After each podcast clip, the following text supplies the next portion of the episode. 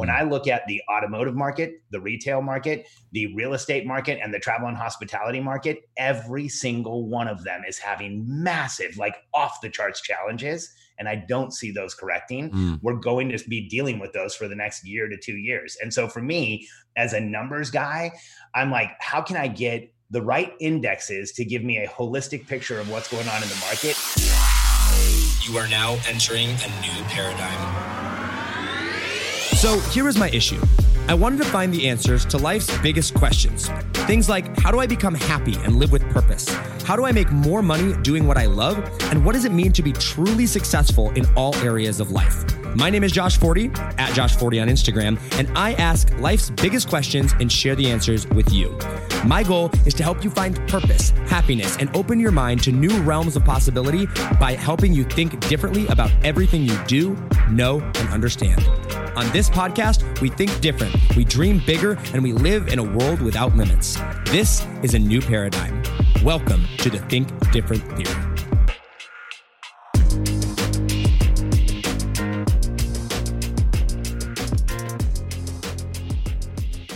We are live with the man himself again, Mr. Alex Charfen. Dude, welcome back. Josh, thanks so much for having me back again, man. The first time was so much fun. I've been waiting for the second. I, me too, dude. We had such a blast last time, and uh, I'm so glad we get to do it again. I feel so, you know, Joe Rogan is a big inspiration for me, of course, right? Every, says every podcaster ever. Um, but uh, but no, it's really really cool to when you get to just sit down and have really awesome, just free flowing conversations. I'm sure you've been on a million podcasts as of I, and it's always like, here are your questions, here they are, they're predetermined. Come up with your answers. It'll be 30 minutes. Let's go. And I'm like, let's just talk. And uh, yeah. it's been super super cool. So how you been, dude? Uh, really good, Josh. Really good. You good. know, um, I'm, I'm hesitant to say that because of the the the situation that we're in globally. But you know, I have this belief system that the world can be in crisis, and you as an entrepreneur have the responsibility to be in momentum. And mm. so, the hmm. more chaotic, the more crisis driven the world gets, the more I protect my momentum. And so, we're doing really well. You know, I think it, you know, crisis is an accelerator, but it also creates massive focus, and that's what it's done for us. Yeah, I, I think it's interesting because you're one of the people I mean, obviously, I'm in your program, and we've been following you, you know, following you with everything, and just absolutely love a lot of the work that you've been doing as far as educating people on what's going on with the economy and whatnot. And what's been interesting is to see what I mean. I have a pretty, I have a pretty broad reach of people that I kind of see and, and reach and get feedback from right online. And it's been interesting to see the ones that cripple and the ones that break and the ones that go. And it's crazy that there's even entrepreneurs doing this, but like where's my $1,200 stimulus check, right? Versus, yeah. Uh, yeah, versus the ones that are like, hey, like, let's rise up, let's be a leader, even if you don't even know what that looks like. And I think it's really interesting when you just like commit to momentum, when you commit to leadership, when you commit to stepping into that role. It's like um, God, the universe, whatever you want to call it, your belief system is, kind of like opens the path for that to happen. And I've noticed, I mean, I know a lot of people that have gone through your programs, that are in your programs, that are doing that. So, testament to you, and I, I appreciate everything that you've been putting out there about everything. Thanks, Josh. You know, I think, I think here's why. Here's why that I'm so aggressive with that is that, you know, when you look at a, when you look at crisis in general, as entrepreneurs, when you say I'm going to be an entrepreneur, you don't know it yet, but you are committing to a life of crisis. Let's get real. Is that fair, Josh? Yeah, no, like you, it's so, it is a commitment to living in crisis. It's so funny you say that. Um, I so I have my coach Katie, right? And I've literally yesterday we had our uh, we have a weekly coaching call every single week. We get on call, right? And I said, Katie, I moved this week, and everything that could have possibly gone wrong right? Like went wrong. And like my team is awesome and they're handling things in the business, but like things out of control there, things in the personal life, things in, you know, the mood process or whatever. And I'm like, and right now I'm shopping at Walmart for hooks.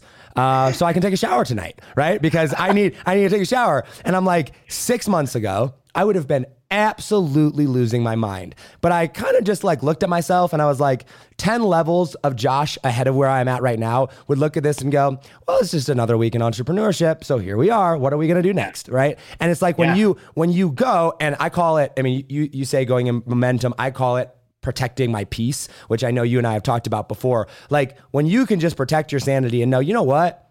Like life is going to happen You know, entrepreneurship yep. is just like when you're in this thing, you don't have a boss, you don't have, really have a guide, you're just trying to figure this whole thing out, and there's always going to be that next thing.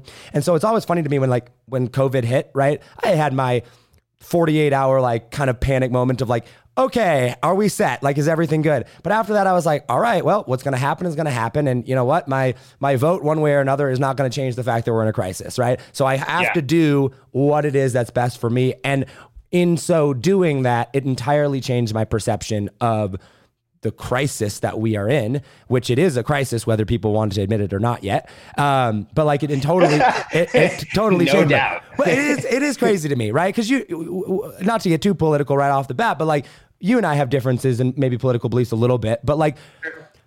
I'm more pro Trump. You're probably a little bit more anti Trump. And uh, it's amazing to me that a lot of my Trump friends are like, no, economy's great. And I'm like, what are you uh, talking? Yeah. okay. okay. like, hey, there's there's there's belief in a political doctrine, and then there's delusion. Right? and so, and you know what, Josh? I think it's a good thing that you brought up the whole politics thing because here's here's what's been really interesting in this crisis is that politics has become polarizing to a level that I've never seen it before. Yeah. And you and I, we definitely have. I mean, there's we definitely align on some things. Like hundred percent, I'd go to war with you align. And then there's other things where it's hundred percent, I wouldn't go to war with right. you align. Right. However, as entrepreneurs, we can still find common ground. We can still hang out. We can still help each other. We can still benefit each other's careers. Yeah. And I think one of the one of the really big challenges that I've seen in this crisis is that a lot of people are looking at that differently. I don't know if you've seen this, Josh, but there's a lot of like people who, if you don't agree with them completely, you're canceled. Yeah. And if you say the wrong thing, you're done forever. And, you know, make a post I don't agree with, I'm not going to be your friend on Facebook anymore. I'm not going to follow you anymore. And, you know, I'm 47 years old and I have, I'm so fortunate today to have dozens of friends around the world that I could call on and get help from, and they're amazing human beings I don't think there's one that I agree with completely on all. one. Well, Josh, do you have anybody no, like not, you? Not one. Hundred percent. Not one. Not one. Not nope. one. So, so you know, I think we need to let go a lot of this conflict and a lot of the challenges, a lot of the frustration, and look at how can we help each other. Yeah, that's that's really what happens in a crisis. Is a period of accelerated change, which means it's a period of accelerated opportunity, and there's more opportunity today than there ever has been. Yeah, if you're willing to accept what's going on. But what you just said, Josh, if you've got it in your head that this is not a crisis, it's not real, it's a hoax, it's pol- it's political, it's a conspiracy, your brain will not see the opportunity sitting in front of you. You yeah. will step over it. You'll trip on it and not even realize what it is. Yeah, yeah, for sure. And that's what, what's the crazy thing you keep talking about, like, you know, in crisis, it's accelerated change. And it is. And what's crazy is, is like politically, people will choose their side no matter what. And they will refuse to look at a good idea regardless of whether or not it's a good idea or not, just whether or not their political candidate supports it. And I made a post, and I'm, you know, we, we have a bunch of new listeners on here that maybe are newer to the whole entrepreneurship thing, right? Um, I'm voting for Trump for my own reasons that I've come to grips with, largely based in human trafficking type things or whatnot.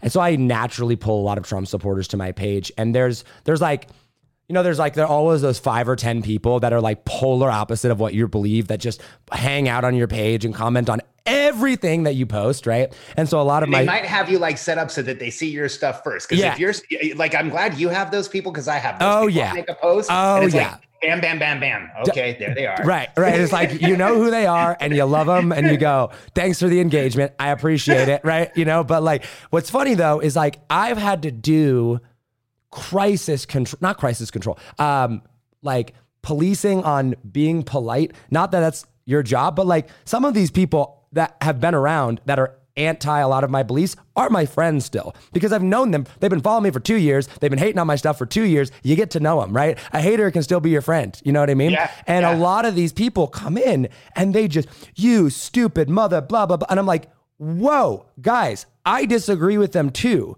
But like, debate them on facts.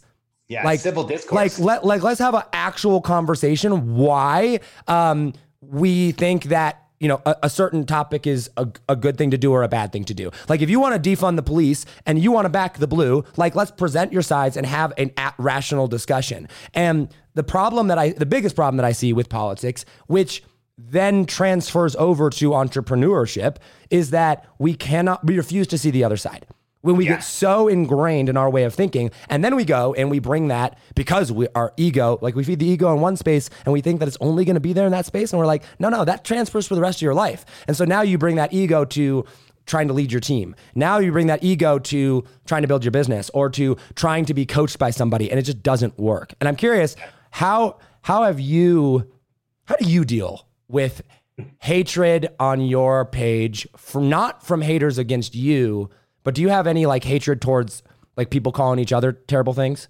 Oh yeah, I mean, and and you know, thankfully, Josh, it doesn't happen as much because I don't make a lot of political posts. I tend to talk about business most of the time, and then, there, but here's what's happened since the beginning of this crisis. I've made posts that I didn't realize were political that Right, right. you know and and here's here's this this thing that's happened is it it feels like because we're in this crisis everybody is triggered already Yeah. and i feel like there's just we're, we're a population of human beings floating around pre-triggered ready to explode looking for like the littlest thing you know I, I i think back to like when i was a when i was a lot younger and i used to go out to, to clubs i did not like going out to nightclubs but you could always see the guy who walked in with like the the clear glasses super huge like probably on steroids and literally looking for a problem Yeah, you know you yeah. can you can see them walking in looking for a problem like that's kind of how the whole world is right now Yeah. walking around juiced up looking for a problem Yeah. and so when I see that stuff start start happening, like I I usually engage in the most civil and rational way that I can Mm. To just present the argument as clearly as as I possibly can, and then like civil discourse is intense. I'll, share an example with you, Josh. I made a post a, a, a while ago about masks. And I know this is like a huge off the charts hot button topic, but here's It's like my, vaccines. Holy cow. right, right. But here's my perspective on masks. My perspective is I coach 200 business owners around the world, a lot of them in the United States. Some of them are brick and mortar. 60 to 65% of the people in the United States, depending on the state, sometimes as high as 70 or 75, are still terrified of this virus. Yep. They will not go into an establishment where there's somebody who doesn't have a mask on. So my post was simply, hey, guys, let's do this for the business owners. Yeah. Like if you have an argument with politicians, take your mask off and go to City Hall. Right. If you need to go visit a business owner, put your mask on, protect the business, protect the business owner. Even if you don't believe in it, Yeah. do it for the guy who's standing behind the cash register trying to save his family Yeah. and feed his, you know, feed feed his team and and be able to get through it. And here's what this is really interesting. You know, another friend of mine who I don't agree on all his politics, but we've been friends for years is Ray Higdon. Do you know? Oh Ray? yeah. Yeah. yeah. I mean, I don't like I'm not friends with him, friends with him, but I know who you're talking about. Yeah. Ray's like a, one of the greatest human beings on the planet. And Ray and I have different political views. He's a lot more right wing. I'm not so right wing. I'm, I'm not really right or left wing. I'm more of a libertarian. I Yeah. have a hard time joining either party. Yeah, same. But but when I when I when I made this post, Ray Higdon actually put a comment on it. He's like, you know what, Alex, you and I do not always agree on politics, but the way that you presented this and what you said actually changed my mind. Wow. He's like, I've been refusing to put a mask on. I'll put a mask on for a business owner now that I've read this. That was all the confirmation I needed. Was Yep. just, you know what? If I turned one, One person, right. One person by by civil discourse, by by stating the case, and by not being effusive or emotional or attacking, by just saying, "Hey, I think we can do something here to help business owners across the country." That to me is like that's that's what that's where we should all be focused. Is how do we Yeah. how do we help each other? How do we get out of this collectively? Yeah, I think that's super big. I, and my my thing on mask is I'm like, guys, it- yeah, it's not it, like they're not the most comfortable, but they're not terrible. Like, yes, the government is the one that's asking you to wear them, but like, don't like don't do it because the government asked you to do it. Do it because hey, if a private business is like, hey, we would like you to wear a mask inside our establishment. They have a reason for asking for that. They're a private business. Respect that, right? If it's the law, it's the law. And like at the end of the day, I don't think a mask really does all that much, right? Like, yeah, maybe it stops and spit. I don't really think it does. But I also know how psychology works. And I also know that for a lot of people, those 60 to, I think it is, it's like 65 to 70% of people actually do wear and support wearing masks in America, right? And, they're afraid to be around people who don't. Right. And like, once again, is it actually stopping anything? Maybe, maybe not, right? But like at the end of the day, like it seems to me, I it seems to me like a really small price to pay for us all to collectively come together to help manage a cri- global crisis that is completely out of control right now. And listen, guys, I'm voting for Trump. So all you Trump supporters out there that's listening to this, okay? I'm voting for the guy. So chill out here for a second. But regardless of what you say, Trump isn't doing the greatest job when it comes to leading specifically around the pandemic unifying people around one solution. I'm not saying he's not doing a great job everywhere, but when, when it comes to, hey, let's collectively come together as America and be like, this is this, there there are better people for that role, right? And so I'm like, hey, this seems like a really small price to pay for this, especially from your angle. I mean, as entrepreneurs, think of it as, as your business. Think of it as if you wanted someone to do something for the health and safety of your customers, and you believed it was going to make a difference, and you had 30% of your customers going, "No, we will not be going into," you know, and like coming into your store without it, you'd just be like, just please, just just like really simple. Well, like Josh, it's math. Josh is math, dude. Here's, you know what? I, I know a lot of brick and mortar business owners. You probably do too. You know what they will tell you? I need 100% of the people to come back. Right. I need everyone to come back. Yes. I don't need 20 or 30 or 40 or 60 or 70. I need everyone back. I need them back yesterday and I need them back consistently. And I need to be able to keep the doors open. And so I happen to believe that in most cases, like masks do offer some limited amount of protection. It's probably better than nothing. Right. Especially with some of the latest research. And here's how I look at it. If we can collectively help every business in the country by throwing, you know what I do? I carry it in my pocket. I put it on as I'm walking in. I take it off as I'm walking out. I absolutely hate the thing. I can't stand yeah. how it feels. However, at, at, the same time, I walk in and I look at the business owner and I think to myself, I would like if if all it takes for me is to throw this thing on to make that guy's life or that woman's life a little bit easier right now in the middle of all, all of this. Yeah. Any day of the week, I'll do it. Yep. Like especially for somebody, so for one of my kind, for another entrepreneur, like I will do a lot to help an yeah. entrepreneur. Yeah. I was I actually did a, a, a Instagram story when I was wearing a mask at a mall once, and somebody wrote back at me I can't even look at you as a man anymore. Oh my gosh. Guys, there are other things that you can get mad about. Like, come right. on. Like, oh my and, god. And my my response was like, wow. First, that the person would even think that I would feel like my masculinity is challenged right. by a mask. I laughed at it like out loud.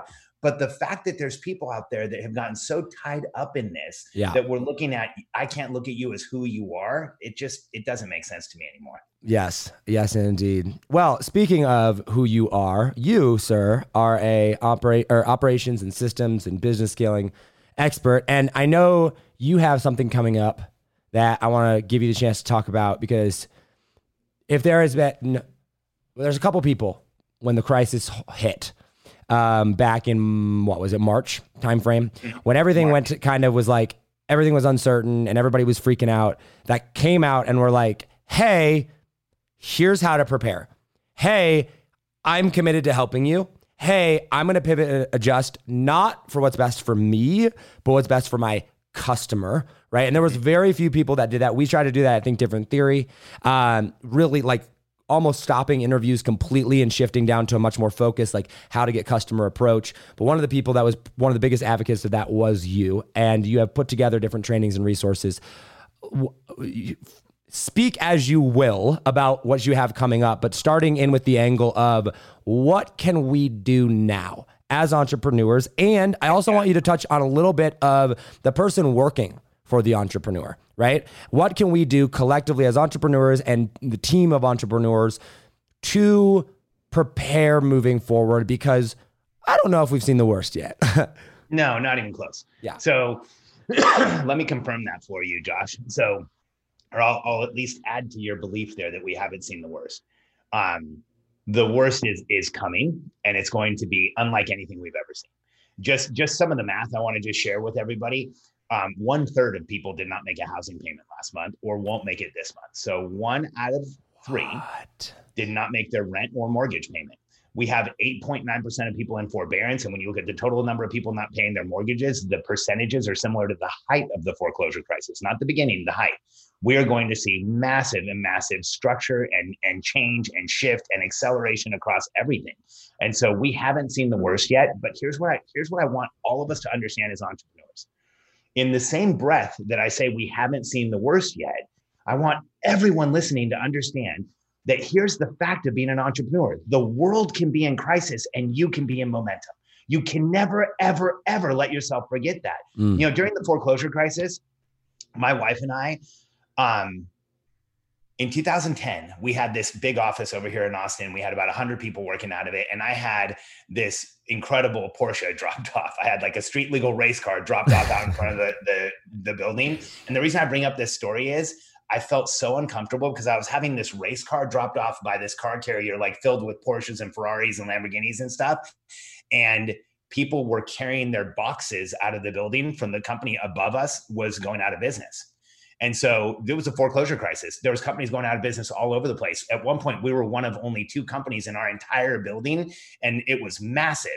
And the reason was like the world was in crisis, but I was in momentum. Right. I was buying cars. We, Katie and I were buying our house. People in our company were getting promoted. They were making more money than they ever had. And that's how this should always be. Yeah. Is that the greater the crisis, the greater the opportunity. Don't ever let yourself become untethered from that. Mm. And so what what we have, and, and it's always, you know what, Josh, that's fact. That's fact. Like, in fact, we've known this as human beings for thousands of years. You know the mm-hmm. yin yang symbol? Oh yeah. Go with okay. So a lot of people think that's good versus evil, black versus white, like you know, on or off, energetics on, energetics off. One of the earliest interpretations of the yin yang symbol is that the black is crisis, the white is opportunity. Really? They coexist together. Yes, there's crisis in opportunity. And so this is the biggest opportunity we've ever had. Yeah. And, and, that's why I came out like I did and say, hey, entrepreneurs, you know, here's here's what we need to do in crisis. You ask what should we do? If the world can be in crisis and you can be in momentum, then you have to create a reality distortion field in your life and in your business. That means you get up every day and you have a morning routine where you feel great. That means you have a planning system in your business where there's a strategic plan everyone believes in, they mm. understand how to execute it, and they know their part in it. Yes. That means you create a communication system so that everyone in the business knows where you're going and they understand it. And so, in the first week of October, I'm doing this event called Momentum Masterclass. And what we've done is we've taken our best paid content content that is specific to understanding what's going on, getting hyper clear on where you are in business and what you should be doing next, and then building a plan to walk yourself out of it mm. so that you can't lose. And you know, Josh, we were we we could have sold this, but here's my goal. I want thousands of entrepreneurs to join us for this. I want all at once to help a massive population of entrepreneurs understand how to create momentum in this crisis because here's my belief in this crisis and every crisis in history, the solution has always been the same. Entrepreneurs have risen above the noise, identified opportunities, mm. grabbed hold of it, convinced themselves they could do it, gotten it into momentum, and then taken the world with us. And that's what we need. Yeah. You know, in the in the last foreclosure crisis, my wife and I started a business in 2007, and our motto was solving the foreclosure crisis one homeowner at a time. Because we knew if we focused on helping the homeowners, we would solve the foreclosure crisis. In 2013, the US Treasury came into our office and said, you pulled the forward the foreclosure crisis five to seven years. Our tiny little organization worked with the Treasury, the wow. FHFA, with major investors, with major banks, and we pulled forward the foreclosure crisis. Tiny little company. You know what? Every single entrepreneur out there has the opportunity to do that now. More people are in pain than ever have been, which means there's more opportunity than there ever has been to help people out of pain. And so when we get clear and get focused, we will solve this thing. You know, my my motto now is every entrepreneur on the planet is a part of the solution. Let's get into momentum and fix this. So I love this. How do you instill, or what would you tell the entrepreneur that doesn't understand their capability? Because I want to, I want to give an example of this. Recently, I did a video. I lost it one day. I literally opened up my computer, I hit go live, and I had just spent two hours going down to one of the darkest, most disgusting, evil places of the internet, studying and looking into what's happening with human trafficking. And I'm not going to go. a bad day for anybody. That, that, it is. It is. It is just. It is unlike. Eh, like it will. It, it change your life forever like completely fundamentally shift your perspective of the world and make all of your little problems about hey where like dinner's too expensive and i have to wear a mask go away real quick right? Um like seriously. So i do this video and i'm like listen guys like just just share it out. And i was like i don't cuss and swear but on this video i like i gave a preface. I'm like guys i've seen some shit right? Like we're going to go down this rabbit hole. And it was about a 20 minute video. And when I got off, didn't think much about it except for the fact that I was truly myself. I mean, I was heated. I was mad. Like I was angry that this was happening. And I told everybody on there, I'm like, listen, guys, we each have a voice. And I was like, and I don't know where mine fits in specifically, but I know that if I believe that I can go and make a change, that I can go and make a change. I want you to get mad with me. I want you to go share out this video. That video is two, is uh, coming up on 2 weeks old. Actually, 2 weeks old today. It's at 950,000 views. We're closing in on a million Amazing. views. It's been shared 20 something thousand times. We had another post right after that be shared 60 something thousand times. Okay. I'm a 26 year old with a camera and a Facebook Live and a passion to go make a change. Now, I say that and I understand I've had an audience beforehand. There's right things in the right situations or whatnot. But every entrepreneur is in the right place in the right situation if they make it the right place in the right situation. How do you convince or instill belief, or what would you say to that entrepreneur that's like, Alex, I'm just a entrepreneur. I'm just a 30 year old. I'm just a 40 year old. I'm just a dentist practice. I'm just a, you know, a digital course creator that teaches people how to write books. How are they or how would you still believe in them that to say, listen, you actually have a part in this and make them actually believe that they do have a part? You know, Josh, um, it's a big part of Momentum Masterclass that I'm going to be teaching because here, here's here's how I look at entrepreneurs. Here's how I look at the entrepreneurial personality type. And and I, I'm going to take a little step back because I think in order to to to instill belief, you have to let somebody know who they are. Mm, and here's what I 100%. want us all to understand as entrepreneurs. Like, let's take a step back and figure out and be very clear on who we are. We are that small percentage of the population that gets up in the morning, travels into the future, creates a new reality, comes back to the present, and demands it becomes real.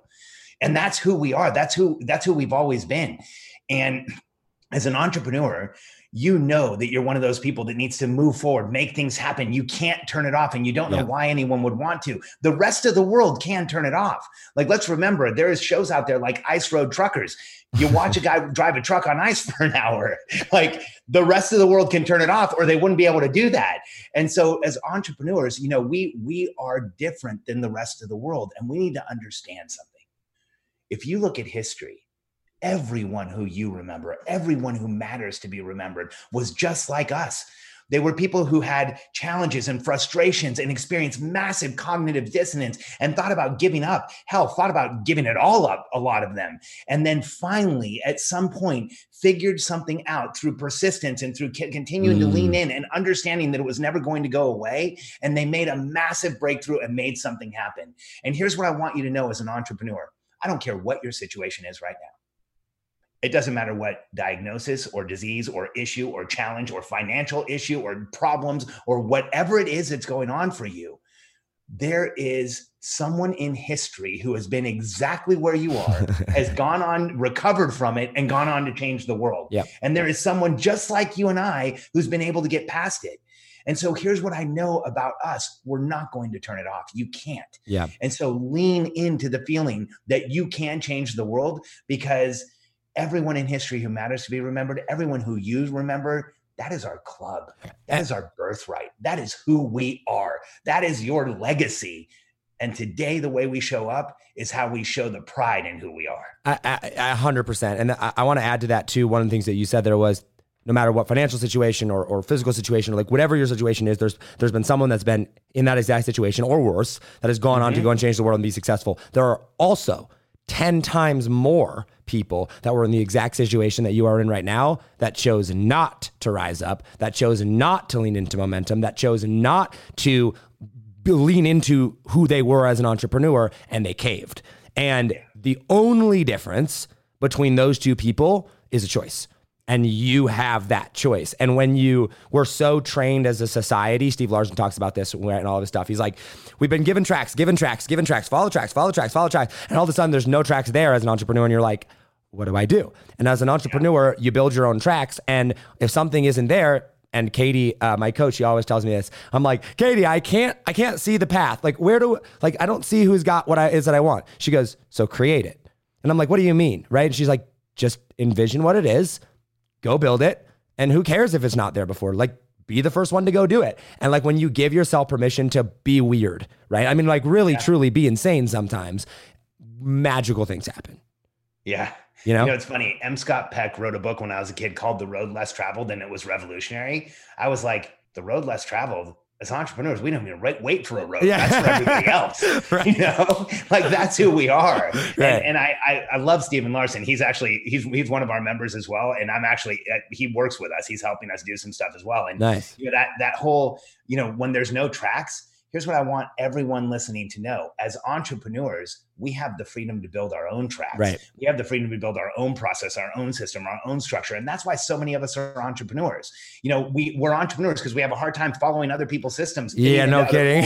other, right? I mean, like when Josh says, I'm a 26 year old with headphones and a microphone. Yeah, well, like let's add in multi-million person following and businesses and all this other stuff. Like you're not just a kid with a microphone, you're, you're changing the world. And, and the reason we, we have to do this, the reason we're compelled to do this is you know if, if the world was set up in a way that supported entrepreneurs maybe we wouldn't have to go change everything. But the fact is most of the systems the structures out there they're made for everybody else not yeah. us. Yeah. No 100% i want to i want to pivot the conversation. Actually, tell us real quick, just what, what what's the link to go register, and we'll link oh, it down below. Perfect. Everybody. Thanks, Josh. Yeah. If you go to momentummasterclass.com, we made it easy. Even I can remember it. momentummasterclass.com. You register, and we'll send you out some prompts. Perfect. Momentummasterclass.com, guys. Uh, listening on audio, it'll be down in the description. If you're listening on video, you know where to go, and we'll send it out in the email as well.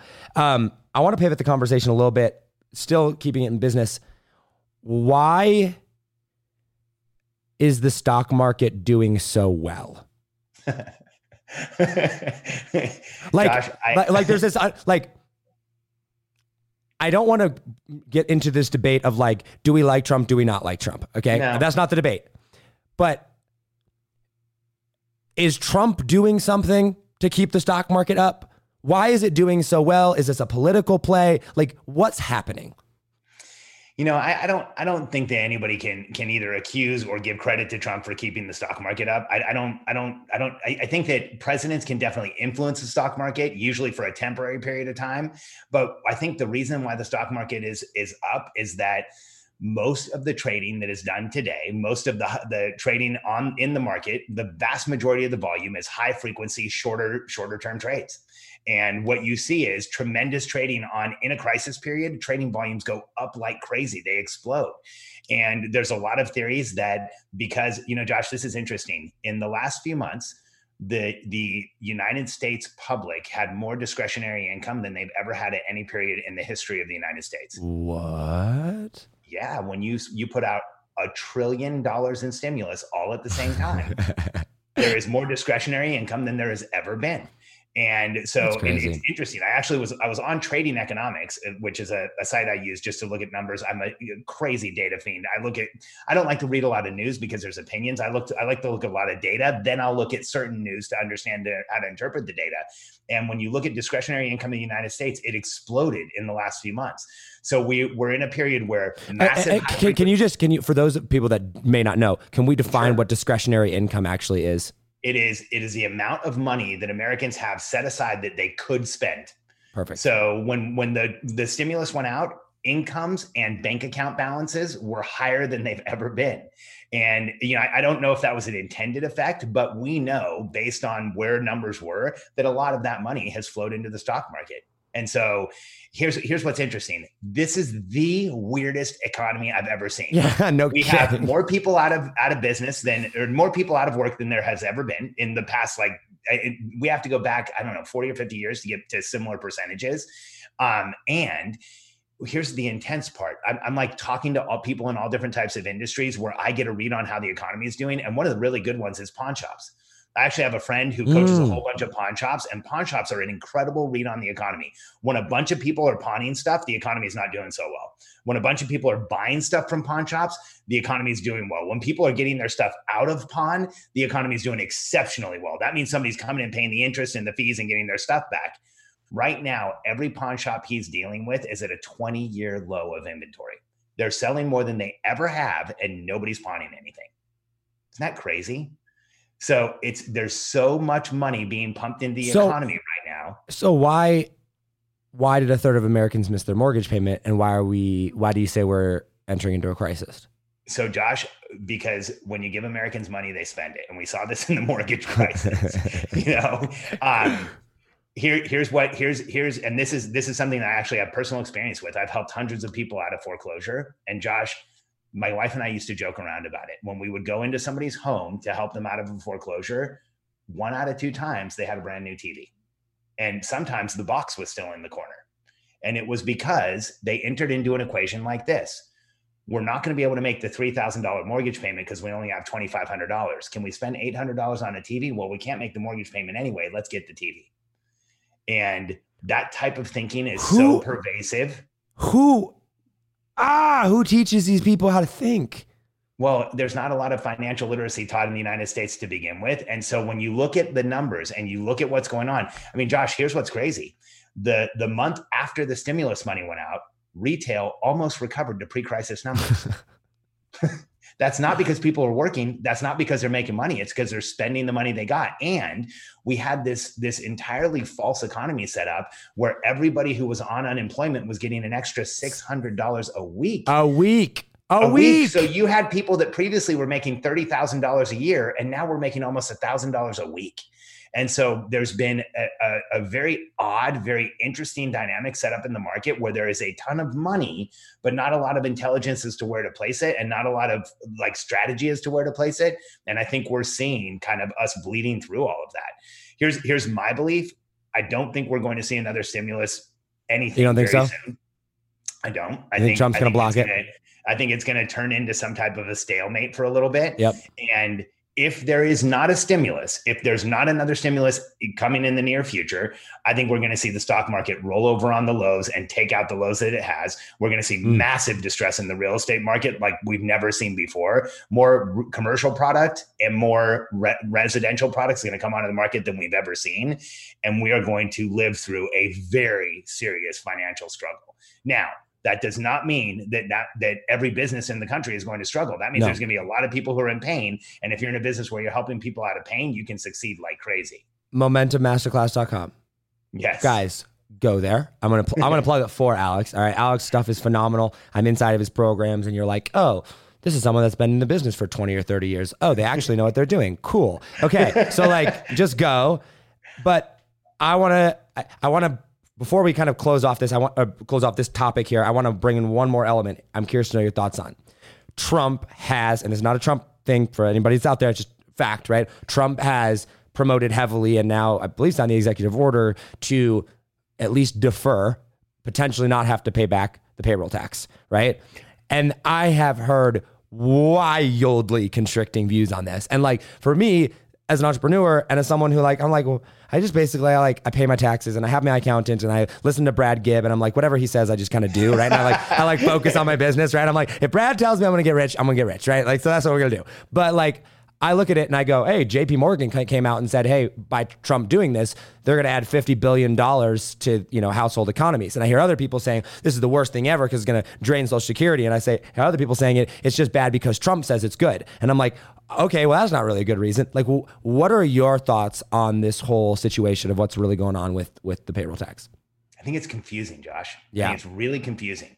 I think it's, it's a, so I don't understand the intention of the payroll tax because what we're doing, you know, what when we look at the economy in general, here's what we're dealing with. We're dealing with a, an incredible number of people who are no longer earning money. Almost, you know, depending on what numbers you look at, and what numbers you understand, it's about 50% of people who want to be working or not working. And we have double digit unemployment rates where in February, we were at the lowest unemployment we've had in like two decades.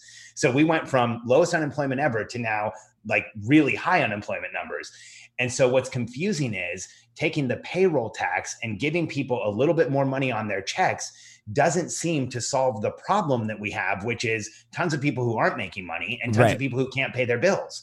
And so what we're doing is we're almost subsidizing the people who are best off, still employed, still have a job, which doesn't. It, That's it my confusion, right? That that okay. Yeah. So I'm like, generally speaking, I give the benefit of the doubt of like, hey, Trump knows business. He's like an a hole on so many other issues. And I'm just like, I want to pound my head through the wall sometimes. Right. But like, when it comes to business, typically I give them the benefit of the doubt. To me, that's what's confusing about this. Because Yeah. to me, I'm like, most of the people that I know right now that are working don't have money problems, right?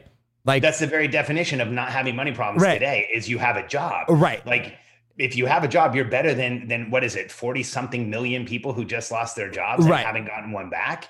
So, to, so I don't feels see how right. I don't see how because I, I did the math on it and like I'm like if there were let's I think there's normally like 100 and what 55 million working Americans give or take right and so we just dropped what 40 million of them right so let's say there's 110 I, I think at like a 110 million mark like payroll tax if you if you cut it every month it's like an extra 350 bucks a month Yeah. To people that are working on average. And I'm like, I don't get it. And so I'm wondering is like, is there some, like, is there some other underlying benefit that we're missing here? Or, I'm confused by it, Josh. And Got you know, it. here's here's and I mean, I, I don't I don't want to be cynical. And again, I don't belong to either political party. I, Right. I I think being in the like being out of the political parties is actually the best place for me as an entrepreneur and as a consultant because then I can take look at things objectively. And Yeah. it, and it feels odd because the way that it was presented was it's going to be a temporary credit, and if he's elected, then it'll be a permanent credit, which it just feels like kind of like a check. Like, hey, you know, if you elect me, I'm going to give you some money which feels odd and, feels somewhat manipulative but at the same time i don't understand the benefit it's going to create now here's here's a potential benefit if we give people an extra 350 bucks they're going to go out and spend it in the economy and we'll stimulate the economy but that stimulation of the economy seems to be in the wrong place it's like retail purchases or discretionary income for Yeah. people who are doing okay can, can, can- So- let's briefly talk about that. We have some time here. So I, I feel like, well, there's for sure the two sections of the economy. There's the retail side of the economy and the non-retail side of the economy. How would you break down, or how would you explain to someone that's like, all right, like I'm an entrepreneur, I sell stuff, but they, they don't really understand economics, right? I think a lot a lot of people look at entrepreneurs and they think we're super smart, and it's like actually we just like figured out one little thing and figured out how to sell it. We're, we're, we're really not all that smart, you know what I mean? And then like me, I'm over here and I'm like trying to geek out about everything, geek out about numbers and the economy and you know statistics, and I'm like, I am so dumb. All right, like, I'm, I'm learning about this. So for those people that are just like, okay, Alex, explain to me when you say the retail side of the economy versus the housing market or whatever, how would you break up the economy and what, like, what do you look at as a super numbers geek, right? Yeah. To say, I feel like this is what we need to look at in the overall health of the economy because it can't be the stock market because the stock market says the, the- everything is hunky dory in the world and that Donald Trump should be president forever, right? That's what the stock market says, right? So like, what do we what do we actually need to be looking at for the health of the economy, and how is that broken up? So here's here's what I'll share what I look at, Okay, just so that yeah. so you have an understanding of what I look at and the United States economy. So first, when it, when it comes to the stock market today, the stock market only looks good from a distance. you get close, it's not looking so good. There are tons of companies that that's values have just been torpedoed. They've lost almost all of their value, and there's other companies that have exploded. So in the stock market, there's really been a massive shift, and so there is massive distress in the stock market today. It's just being covered by the the gains that we've made in other places. So first, I look at the stock market objectively. I say, where's it going up? Where's it going down? What categories are having trouble, and where's their struggle? And then for me, I look at the major macro and economic movers in our country. It's pretty simple. It's like retail goods, automotive, uh, real estate, and then look at like a couple of other categories that and for me it's hospitality restaurants and when you you can go look at these indexes and see what's going on in Mm. each one of those markets and so for me i want to anticipate what's going to happen next so here's what i know in those markets there's there's predictors of what's going to happen later. So I'll give you an example of one that I follow really closely. I have always and always will be obsessed with real estate numbers. Yeah. Real estate is by far one of the biggest commodities in the United States. In fact, if you look at the wealth of all of the real estate in the United States, it is the biggest commodity. It's bigger than gold, it's bigger than silver, it's bigger than anything. It really drives the US economy. And so I know that if today people are missing payments, tomorrow those people are going to go into foreclosure, then those properties are going to have to be dealt with. And so I I obsess over what is going on in real estate, what is going on in those markets. Same thing with real retail. I know that if today retail numbers go down, stores are going to have to close. That's going to put more people into the market. It's going to make a huge issue in retail.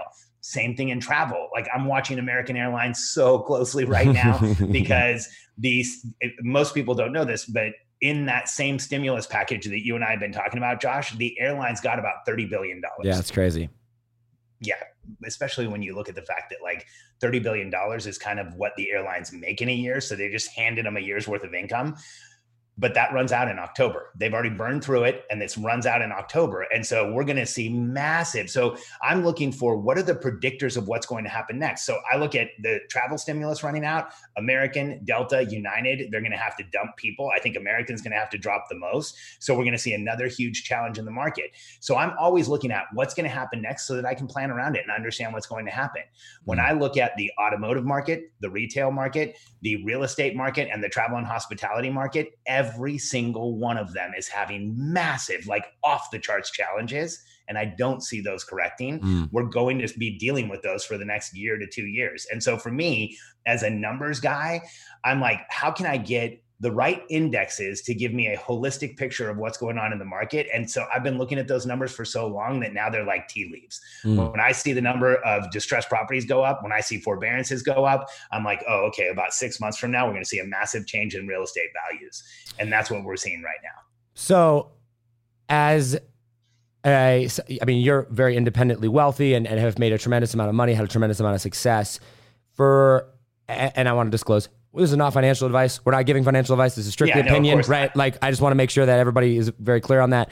Just um, two dudes talking, just, I don't even have a degree. Right, and neither do I. So, like, this is just great. A bunch, bunch of idiots with microphones here, guys. Right, right. This is great. Okay, where where does one put their money when you like so for me i'm young right now and i am fortunate to have pretty successful business i've invested pretty much all of my money. I mean, outside, I have my savings and everything like that. What do you do? But like, I invest my money back into the business, right? But there becomes a point, and there's a lot of people that are at that point, and I'll be at that point sooner or later of like, you got to start parking money, right? Yeah. Like, it's got to go somewhere.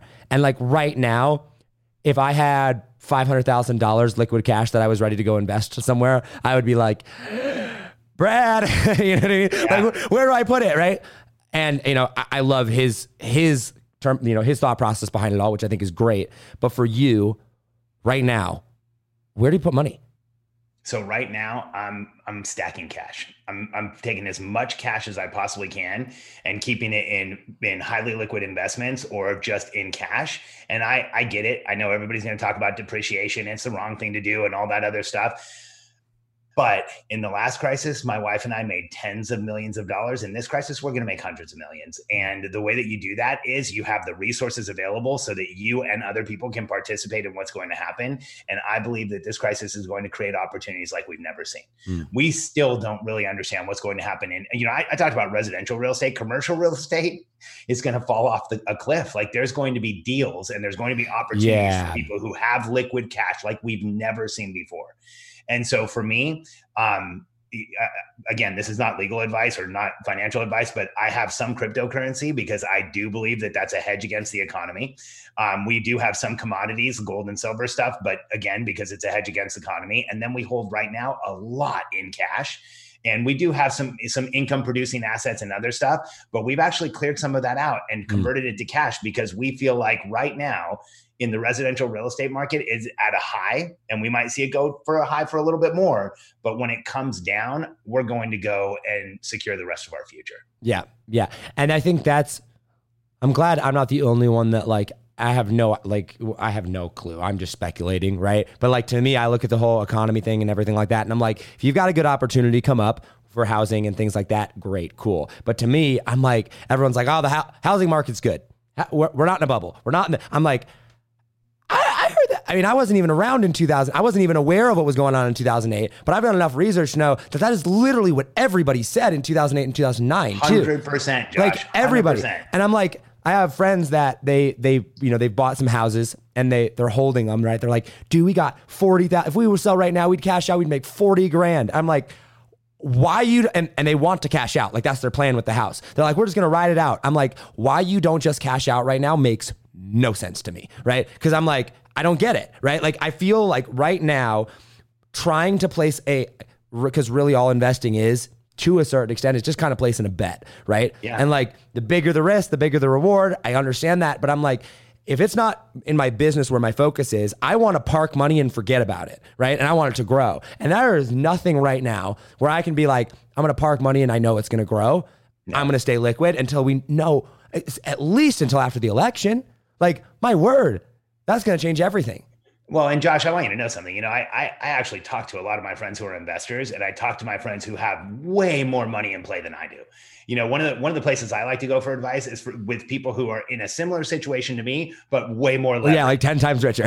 yeah, well, yeah, ten or hundred times. Right, right, right, right. And and I'm hearing the same thing over and over again. We're parking cash. We are stacking cash. We're getting assets together. We're getting money together because there's such a high level of uncertainty right now that it's really difficult to understand. You know where you can put money to see what's going to happen next. I think over the next three to six months, we're going to start getting a clearer picture of what's happening in the economy and what this recovery is going to look like. And opportunities are going to show themselves like crazy. Yeah. Yeah. Okay. As we wrap this up, you have a hard cutoff? Yeah. Okay. As we wrap this up, I do want to ask you and comment on it as you will. I'm just curious to know from an economic standpoint, from an entrepreneurial standpoint, Biden, Trump are we looking at two radically different futures? And you don't have to give an endorsement one way or the other, but like I'm just curious strictly from a objective point of view is the economics and the economy and the way that the United States specifically works in terms of finances and in taxes and in investments and where we're at are they two radically different futures depending upon the candidate that gets in office you know, I think in in it, it depends on you have to be more specific. Like, okay. let me give you an example. Like when it comes to um, when it comes to the stock market, I don't think so. Okay when it comes, I mean, I, I, think, you know, when you look at the stock market, the stock market really has kind of separated from politics. And now I, I know people are going to say, well, if Trump sends a tweet, things happen in the stock market. That's true, but usually it, it, recovers within a couple of days, yeah. you know, and it, and it's, it's like a temporary blip. So yeah, I think in some cases it's a radically different future and others it's not.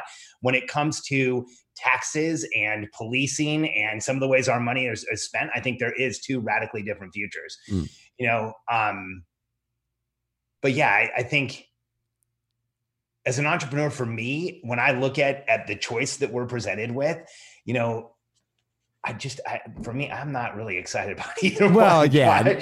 you know? I get stuck in the middle. Like I mean, america has failed us for sure. time, i have a hard time getting excited about either direction i get it that you know you support trump and there's there's things in Trump's platform that that I mean it's hard to, to understand his platform, but there's things that he's done that I wish would continue, yeah. right? And then there's definitely things in the in the Biden Harris ticket that I'm like, man, there's things there that I would like, and I wish those would continue. But um, God, man, I think when you're having an election in the middle of the biggest pandemic in the history of the world it's hard to know what either one of those is going to create in the future. Like mm. I'm, I'm looking at it and trying to anticipate what's coming next. For me, looking at the financial metrics is a much easier way to tell the future yeah. than trying to understand the politics and what's going to happen there. Yeah, for sure. Do I don't want to know which one. I know we wouldn't go there. Have you made a decision on who you're going to vote for yet? I have. Okay. All right. Yeah, I have. Um, okay let wrap up with one more thing. MomentumMasterclass.com, guys. Everybody go there. It will be a phenomenal event. Three days, right?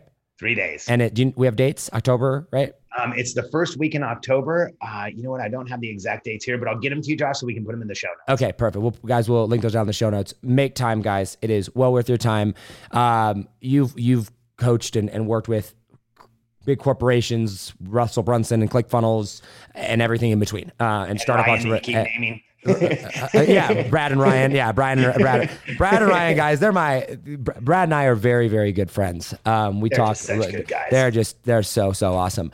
Um, last thing here before as we wrap it up, social issues in entrepreneurship. I know for you, you and I both came out, you even stronger than I did on the Black Lives Matter uh, movement. Yeah. Not not even the organization so much. I, I want to kind of steer away from that because that's highly controversial. Yeah, the actual statement of Black Lives Matter. I have come out incredibly, incredibly strong on the human trafficking and especially child sex trafficking, supporting OUR, things like that. And we're we're working, we're doing some really cool things there.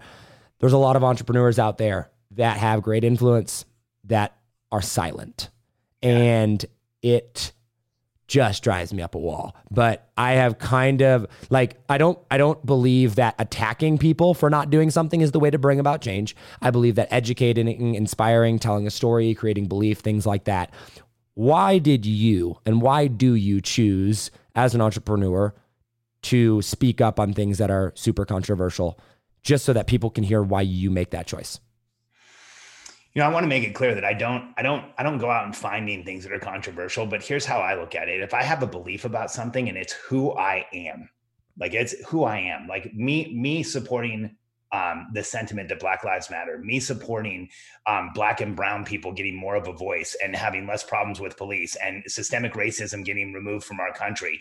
That is who I am. That's a part of me. If a conversation comes up, I'm going to be on that side of the conversation. And if there's a conflict that comes up, I'm going to be on the defensive side of that conflict. And so as an entrepreneur, what I do today is I coach and I and I consult with people and we have memberships where they come in and they're part of who we are. Mm. And in those memberships, they're going to hear those things from me. And the last thing I would ever want is for somebody to get into our membership and not know that I'm like that and then then be around me in a way that's going to make me uncomfortable. When I say, you know, if I was in one I can't imagine if I was in one of my events and I made the comment Black Lives Matter, which I have before, and if somebody yelled back all lives matter, holy crap, we'd have to shut it down and have a conversation. Right. And so for me, it's really important that the people who are coming towards me know who I am and know what I stand for. And here's why I was so loud about this subject specifically. I recruit black members. I mm. like I see an entrepreneur doing well, I go out and talk to them. I'm like, "Hey, I think I can help you. I want to help you." I love diversity. When yeah. I was early in my business career, I had a team of all Latin American men. We had a consultancy in Latin America. It was all guys all with similar backgrounds. We sucked at problem solving. We were terrible at decision making. I added two women into the mix, just a woman in in um, in Mexico and another one in Brazil, and came in and started making decisions with us. And all, just from that level of, of like mixing it up in diversity, decision making completely changed, and we got better as a team. I'm like, whoa, check this out from that point forward, I've done everything I can to have diversity on my teams and diversity in my memberships because that's where the magic comes yep. from. Yep. Different perspectives, different belief systems, different backgrounds, different understandings of things. Like that to me is the most exciting thing in the world as an entrepreneur and as entrepreneurs. I, we want to have the best solutions out there possible. So yep. I don't care where someone comes from, yep. what their gender expression is, who they choose to be in a relationship with, what their religion is, what their background is. If they're willing to play on our team and play right. all out and support the other members of the team, I want them there. Yeah. And if they're willing to be in our membership and support the other people in our membership, I want them there. We can put our differences aside and go succeed like crazy as entrepreneurs. Mm-hmm. And so I share who I am when it comes to a topic that I think it's important that people who who who choose to follow me, who choose to work with me, that they know who I am. I love that. I love that. Guys, Alex Josh, I just want to congratulate you, dude. Mm-hmm. Just just for a second. Um, I saw a couple of videos that you did. I feel like for a 26 year old who is who has the following you have and who has the respect of people that you have for you to come out as as hard as you did and as fast as you did and as transparent as you did took a insane amount of courage. And i saw some of the criticism you got and i just want you to know I, I was inspired by you. I was so proud of you as a human being. And i watched parts of that video twice because you were just on fire. And i felt like you know what man? I respected you the first time we recorded a podcast I, I like I have a totally different understanding of who you are and and an entirely different level of respect for you today. I appreciate that. Thank you, Alex. It means a lot. Seriously. Yeah, for sure, man. Thank you. Guys, Alex Charfen. Thank you so much for being here, dude. Uh, MomentumMasterclass.com. We'll plug it down below. Always a pleasure, dude. Always a pleasure. Thank you, Josh. Can't wait to do it again, brother. Yeah, for sure. And I'm sure we will. Uh, guys, as always, hustle, hustle. God bless. Do not be afraid to think different because those of us that think different are going to be the ones that change the world. I love you all, and I will see you on the next episode. Take it easy, fam. Peace. Yo, what's up, guys? You've been listening to the Think Different Theory with myself, Josh Forti, which I like to call a new paradigm of thinking. And real quick, I got a question for you. Did you like this episode? If you did, I want to ask a huge favor. See, the biggest thing that helps this podcast grow and that will spread this message of positivity and making the world a better place is if you leave a review, a rating, and subscribe to the podcast. What that does is it basically tells the platforms that this is out on that you like my stuff and that I'm doing something right. So if you could take like three seconds out of your day and subscribe, leave a rating and a review, I would be forever grateful for you. Also, I want to hear from you. I want to know your feedback feedback, your ideas, and your questions for future episodes. So be sure to hit me up on Instagram in the DM at Josh Forti or via email contact at thinkdifferenttheory.com.